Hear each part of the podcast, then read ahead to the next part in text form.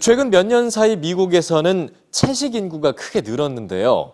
채식을 즐기는 유명 스타들이 이런 채식 유행을 이끌고 있습니다. 맛과 영양은 물론 젊은 감각까지 담긴 스타들이 권하는 채식 한 끼 뉴스지에서 전해드립니다. 10월 1일 세계 채식인의 날을 맞아 유명 배우이자 환경운동가인 레오나르도 디카프리오는 자신의 SNS에 햄버거 하나를 소개했습니다. 일반 햄버거를 만들 때보다 99% 적은 물과 50% 적은 에너지를 쓴다는 채식 햄버거입니다.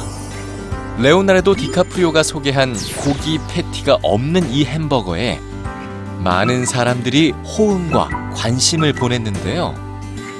식당과 마트에서 채식 제품을 쉽게 찾을 수 있는 미국. 최근 채식을 실천하는 인구도 급증했습니다. 뉴욕시는 학교에서 고기가 없는 월요일을 실행하고 있는데요. 학생들은 월요일 하루 고기가 없는 급식을 통해 채식 요리의 다채로운 맛을 접하죠. 유명 스타들은 채식 트렌드를 이끌어가고 있습니다. 공연까지 44일 채식 시간이다. 비욘세는 자신의 채식 식단을 많은 사람들이 쉽게 따라할 수 있도록 공개하기도 하죠.